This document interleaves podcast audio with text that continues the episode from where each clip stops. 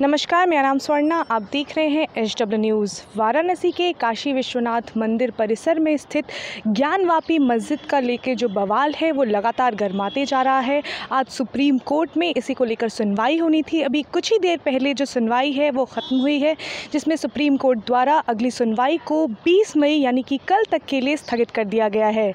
अगली सुनवाई कल तीन बजे से शुरू की जाएगी। इसके साथ ही साथ सुप्रीम कोर्ट ने बनारस की निचली अदालतों को ये ये भी आदेश दिया है कि जब तक सुप्रीम कोर्ट में सुनवाई नहीं हो जाती है, कोई फ़ैसला नहीं ले लिया जाता है, तब तक वो अदालतें भी सुनवाई कर कोई फ़ैसला नहीं लेंगी। दोनों ही पक्षों की दलीलों को सुनने के बाद आज सुप्रीम कोर्ट की सुनवाई जो है वो कल तक के लिए स्थगित कर दी गई है।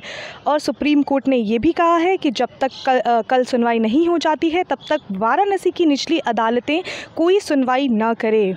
इससे पहले सुप्रीम कोर्ट में हिंदी पक्ष ने जवाब दाखिल करने के लिए समय मांगा था। इस मामले की कल सुनवाई करने की अपील की गई थी। वहीं मस्जिद कमेटी की तरह से आज ही मामले की सुनवाई की अपील की गई थी। दरअसल ज्ञानवापी मस्जिद श्रृंगार गौरी विवाद मामले में आज यानी गुरुवार को वाराणसी सिविल कोर्ट को लेकर सुप्रीम कोर्ट में अहम सुनवाई होनी थी। वहीं वाराणसी के सिविल कोर्ट में आज कोर्ट कमिश्नर विशाल सिंह 15, 16 और 17 मई को की गई सर्वे और वीडियोग्राफी की गुरुवार को 12 पन्नों की रिपोर्ट जज को सौंप दी है। आज ही कोर्ट इस मामले से जुड़े दो अर्जियों पर भी सुनवाई करने वाला था। वाराणसी सिविल कोर्ट में जिन दो अर्जियों पर सुनवाई होनी थी उसमें पहला तो महिला वादियों का है जिसमें उन्होंने नंदी के सामने स्थित वज़ू खाने में मिले कथित शिवलिंग के सामने की दीवार तोड़ने और उसके नीचे के तहखाने को तोड़कर कमीशन की कार्रवाई कार्रवाई की मांग की गई है। दूसरी अर्जी सरकारी वकील महेंद्र प्रसाद पांडे की है, जिसमें वज़ू खाने के सील होने से नमाजियों को होने वाली दिक्कत और तालाब में मछलियों के जीवन पर संकट को लेकर है।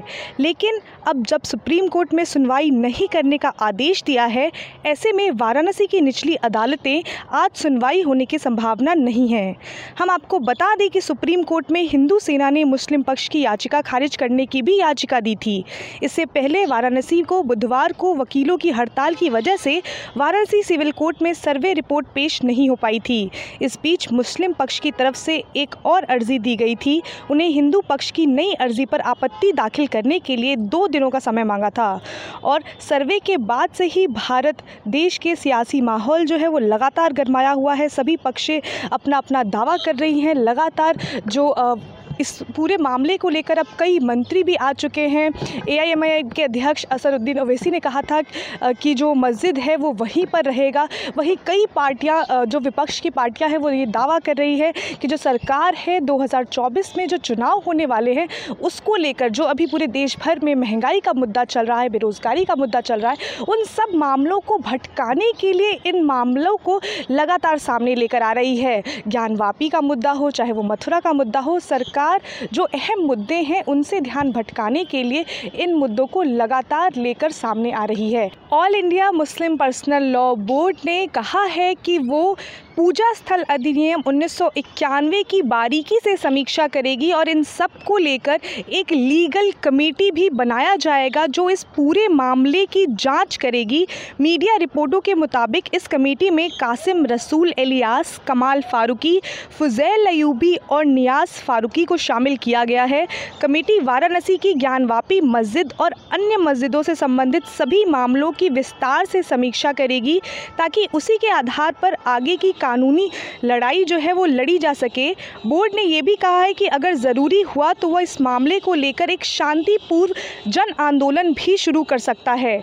बोर्ड ने बैठक में कहा है कि ज्ञानवापी मस्जिद मामले को लेकर यूपी सरकार, केंद्र सरकार खुद को धर्मनिरपेक्ष बताने वाली राजनीतिक दल खामोश हैं। कोर्ट ने भी अल्पसंख्यक और पीड़ितों को निराश किया है। मुसलमानों को इस मामले में धैर्य बनाए रखना चाहिए। बोर्ड ने ऐसी घटनाओं पर सरकार की चुप्पी को आपराधिक कृत्य करार किया है। फ़िलहाल ये पूरा मामला जो है वो लगातार गर्माते जा रहा है। पक्ष विपक्ष दोनों ही जो पाले हैं वो अपने अपने दावे कर रहे हैं। जो हिंदू पक्ष है वो कह रहा है कि वो वहाँ पर जो है वो शिवलिंग पाया गया है। वहीं पर जो दूसरा पक्ष है वो कहना है कि जो वो वज़ू खाना है वहाँ पर वो एक फव्वारा है। तो ये आगे आने वाला समय और सुप्रीम कोर्ट की कार्रवाई बताएगी कि आखिरकार वहाँ पर क्या मौजूद है।